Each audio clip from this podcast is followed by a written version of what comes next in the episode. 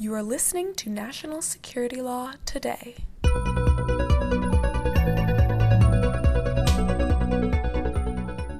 Welcome to National Security Law Today, the podcast of the Standing Committee on Law and National Security. We're continuing our series on climate change. And as you know, we have been talking to people from the mining industry. We've been talking to people from ocean conservation's perspective. And one of the questions that we've had as we've been listening to these experts on law of the sea and the like is hey, do we really need this stuff? Do we really need to be mining potato sized nodules off the bottom of the sea in the abyss? But the reality is that we're transitioning from combustion engines to electric vehicles, and we need batteries. And China and India are only growing, as you know, and Russia obviously sees the possibility of oil and gas markets diminish. So we already find ourselves competing with our adversaries for scarce mineral resources. And apart from mining these minerals, does the United States even have the ability to produce batteries? Or is that infrastructure really in the hands of foreign actors on whom we would be unwise to rely? And is control of these minerals a national security concern, since batteries are critical to any number of advanced weapon systems and our communications infrastructure? We're going to move on today from the rote law of the sea, and we're going to talk to somebody who we should have talked to probably earlier on, and that's an actual scientist. So, to help us today, we have Greg Less from the University of Michigan. He is the technical director of the Michigan Battery Lab, responsible for the day to day operations of that facility. And Greg has a doctorate in chemistry from the University of Michigan Prior to founding the Battery Lab, he was a research scientist at the University of Michigan and worked at battery companies TJ Technologies and A123 Systems. Greg, thanks for hanging out with me today. Yeah, thanks for having me. I look forward to the conversation.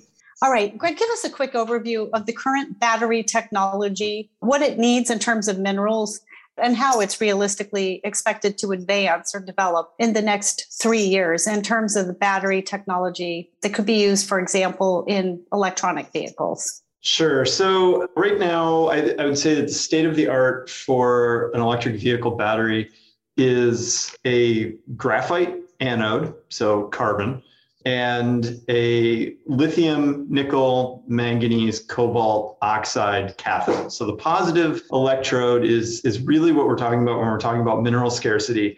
And it's going to contain lithium, nickel, manganese, cobalt, and some oxygen. Uh, the only thing in that entire recipe that isn't scarce, I think, is probably oxygen. The good news is that over the past five years or so, we have slowly pushed the recipe to reduce the amount of cobalt in that formulation. So we're getting closer and closer to 98% nickel. And that's good because nickel isn't as scarce as cobalt. It can be found in places that have much better environmental and human rights protections. The downside to that is that cobalt, for a variety of scientific reasons, stabilizes the electrode so that you get a longer range, longer duration battery. Realistically, I, I don't think we're going to bring cobalt back into the picture. I think we're going to figure out a way to stabilize these high nickel content electrodes because they also have higher energy density, which means longer range in your car. And I also think, and we've already seen this with Tesla's announcement a year or two ago, that we're going to reinvestigate the possibility of using a lithium iron phosphate electrode for, for the positive electrode. And there again, you've got uh, you know lithium, iron, phosphorus, and oxygen, and all of those are very abundant. Lithium iron phosphate is not terribly expensive. It's very safe. It's very high power. The downside is it doesn't have a comparable energy density.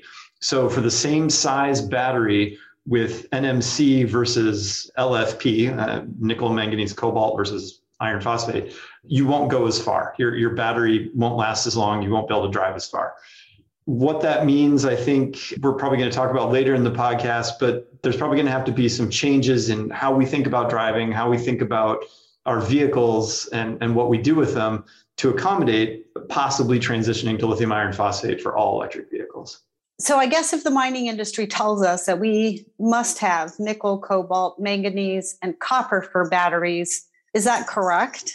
Uh, you're not going to get away from copper. Copper is the current collector. It's basics of how a battery is made you have a positive electrode and a negative electrode and at the very bottom layer you have a extremely thin metal foil if you're talking about the positive electrode it's aluminum if you're talking about the negative electrode it's copper and, and when i say thin i mean thinner than a human hair and then on top of that foil we coat these other materials so on top of the aluminum, we'd be coating the nickel, manganese, cobalt oxide.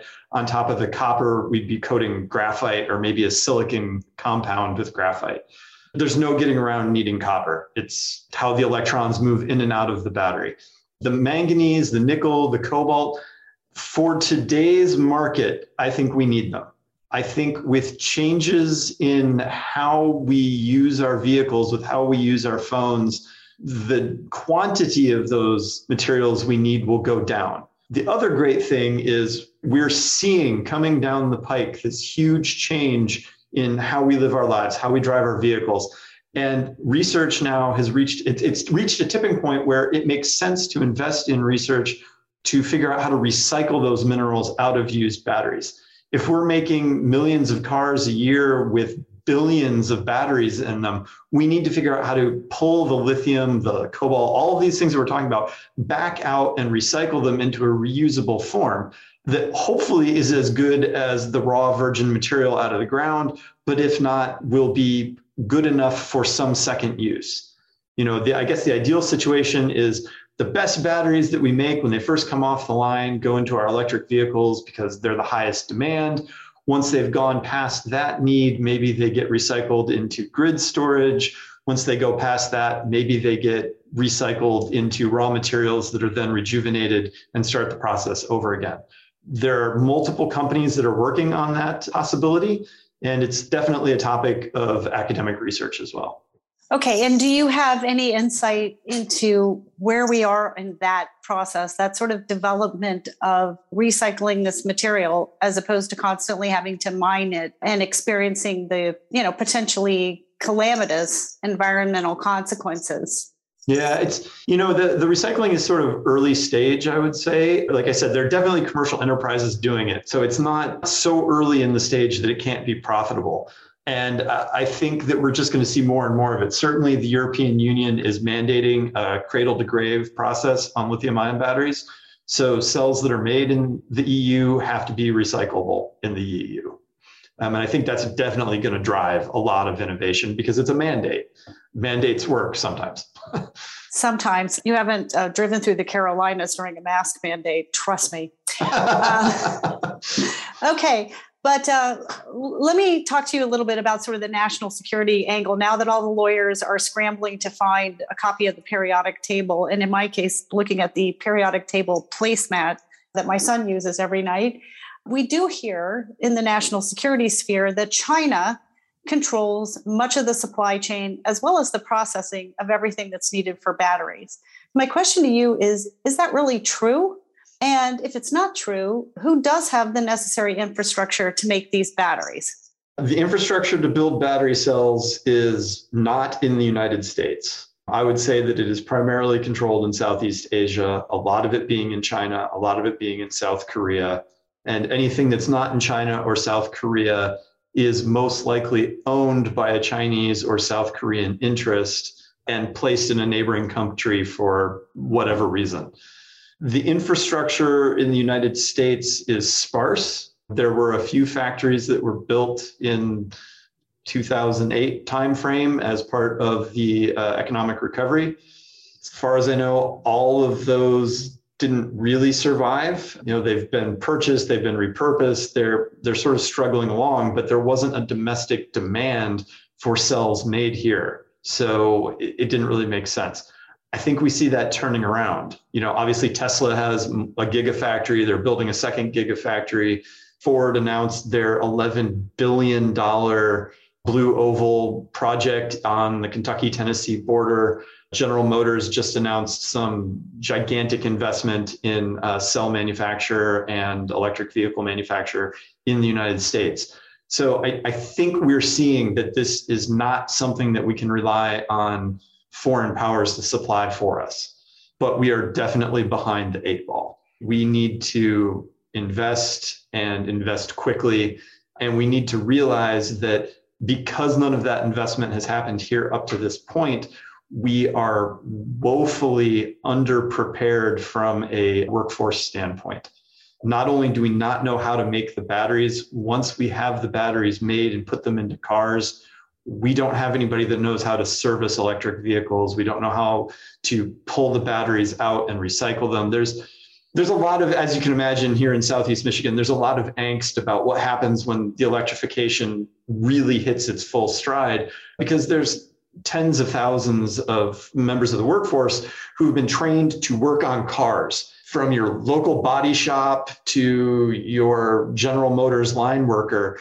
These are men and women who their entire lives have been focused on wrenching on an uh, internal combustion engine, and all that's going to change not just because we can't get the supplies necessarily from foreign actors. From a national security perspective, we can't have another major economic crash where tens of thousands of people don't have jobs and don't have the education to continue in the field that they're in. So we need to figure out how to invest and, and really focus on retraining and educating this next generation of auto mechanics and auto workers well, I, I, guess I have a tremendous respect for people who do that kind of work. And I think that people who do that kind of work are often more trainable than they would give themselves credit for. One. And two, I think anyone brave enough to go down in a coal mine is certainly uh, got the fortitude to sit down and learn something new. So I hope that that happens. And I hope people are given opportunities. But I, I hear what you're saying. You know, you just can't put a sign out that says hiring now right. um, and expect people to show up ready to go and if you can't get your you know your little tchotchke from China because you know there's a supply chain crisis and it's sitting on a boat off the coast of California you know we need to start thinking about producing this now let's talk for a minute about culture because one of the things that i think our enemies exploit and i think we all know this organically we just don't like to say it out loud that is our short-term view of both science and business in mm-hmm. the United States. Um, and my illustration that I typically give for this is now we have an obligation to provide ROI, return on investment. You know, there are quarterly filings that companies have to make. Culturally, we now live by tweet sound bites and overnight delivery. And I think we've grown accustomed to a certain pace that I think creates a lot of noise and distraction. We need a long term plan here. And so I would ask you what culture shifts and technological changes could help the entire country basically make and then afford a transition to combustion engines. And I think also take ownership of and pride in developing the infrastructure that we've talked about as a part a new american culture you know not the marlboro man or that wonderful you know uaw worker but a whole new thing that's even better than these people in michigan ever imagined they could be yeah i mean I'm a scientist. That's so we're talking about culture. And so now we're really rolling into opinion of mine as opposed to, you know, science where I can back it up with numbers. But, you know, I, I think one of the things that we should all think about is our, our driving habits. And that's that's a really good example. So right now, every electric vehicle that comes out, they're touting a further and further electric range. 300 miles, 400 miles, who knows what's next, right? I would ask all of your listeners to stop and reflect when the last time they drove 300 miles without filling up was. And then they need to ask themselves, what vehicle were they in? Because I don't think I've ever owned a car that could go 300 miles on a single tank of gas. The reality is that, that we probably don't need that, especially not day to day, every day. I live seven miles from where I work, and I drive a gigantic SUV that gets horrible gas mileage. And every time I walk out of the battery lab and I see that monster sitting there, a little part of me feels guilty. What would make more sense for me, and I think most Americans, is an electric vehicle that has a reasonable range, maybe 150 miles, maybe 100 miles, because most people live within 40 miles of where they work you drive to work, you drive back home, you charge it overnight. If you need to pull a boat or you need to take a road trip to grandma's 15 hours away, you need to rent a car maybe, or think about taking an airplane or a train or some other mass transit. That transition from everybody has their own car and their car is the biggest, fastest, best on the road would really help relieve some of the pressure. Um, particularly if we go back now to the science where I said lithium iron phosphate, those are iron and phosphate are very plentiful. Now we're, we're relieving that supply chain issue. We have materials that we can find in the United States, process in the United States, make into batteries in the United States, but it's really hard to get a 300 mile range out of those batteries. Well, if we have a transition in how we think about using our cars, maybe that 300 miles doesn't matter anymore. Beyond that, some of the other things we need to think about are, are convenience. We're a very convenience oriented country. I love my convenience. I love my air conditioning. I love my you know fast charging phone and how fast I can fill up my gas tank.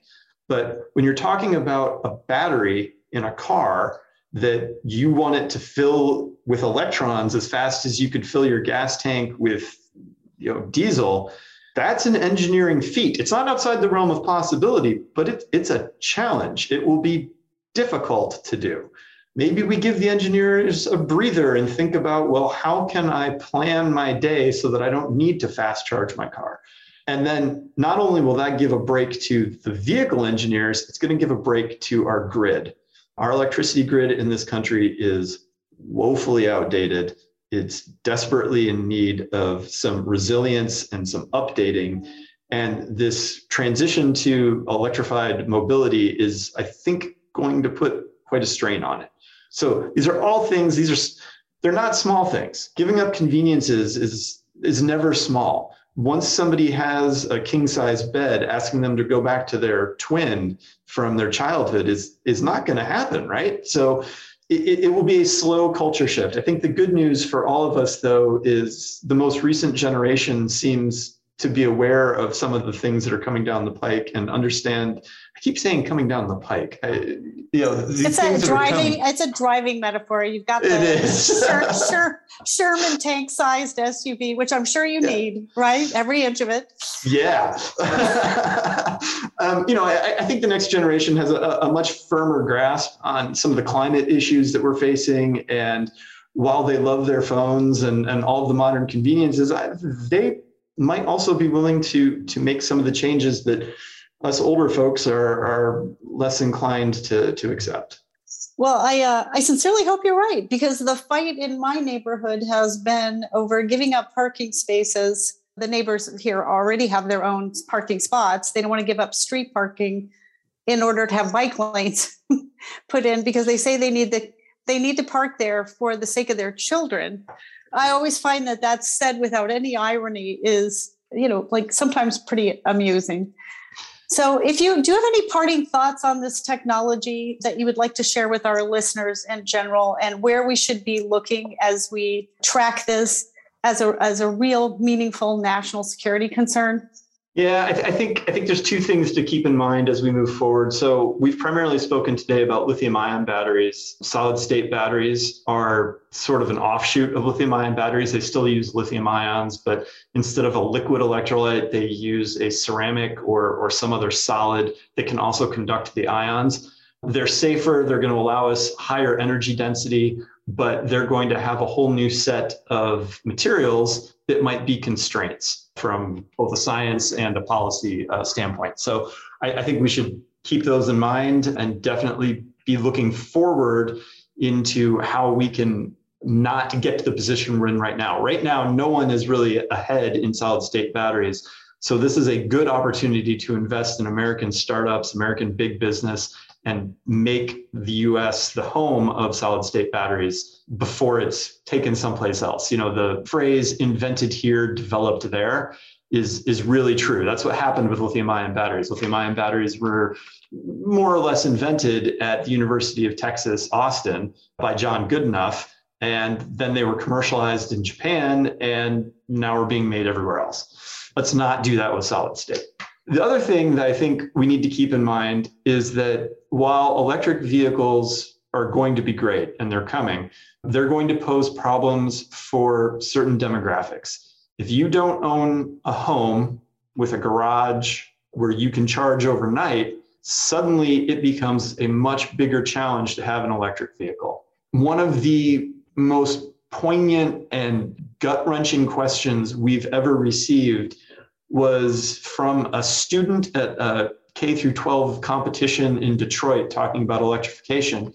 And the student asked one of my colleagues, So, what happens when I'm driving an electric vehicle and it runs out of charge? When my car now runs out of gas, my uncle can bring us a jerry can on the side of the highway so that we can limp home. What do we do? And I think a lot of us who, you know, are, are perhaps more privileged have never thought about that. I think, well, I buy an electric vehicle, I park it in my driveway in my nice, safe neighborhood, I plug it in. No one's going to unplug it, no one's going to steal the electricity. I'll have all the electrons I need to get myself to work in the morning. It'll be fine. I work at a university that has electric charging stations. If for some reason I don't have power at home, I can drive to work on the last few little charge percent I have, get one of the charging stations here at work, and I'll be fine. That's not going to be true for a large percentage of the country. And before we go too crazy, we need to keep them in mind. I think that's an excellent thought. There are also just a lot of people who will probably need, at least initially, some sort of help in mm-hmm. making this transition, unquestionably. All right. Well, this has been a good conversation, and I'm, I'm glad that we had it because we do often hear from lawyers. And I think on this particular topic, it was important to just get some hard science. So we're really glad you came, and we hope that in the future, if we develop this further, that you will come back and join us. It'd be my pleasure. Thanks for having me. And to our listeners, join us for our next installment on the national security implications of minerals mining and how mining the seabed will have a potentially calamitous impact on one other industry, and that is subsea cables. The Standing Committee on Law and National Security will keep bringing you national security law every week. Hit that subscribe button on your listening app of choice. If you would like us to cover particular topics, please reach out. You can find us on Twitter at ABANatSec, or you can send us an email at nationalsecurity at americanbar.org. The lawyers hosting this podcast are always here in their individual capacity and not on behalf of any agency or firm. Thanks for listening. The views expressed on national security law today have not been approved by the House of Delegates or the Board of Governors of the American Bar Association and accordingly should not be construed as representing ABA policy.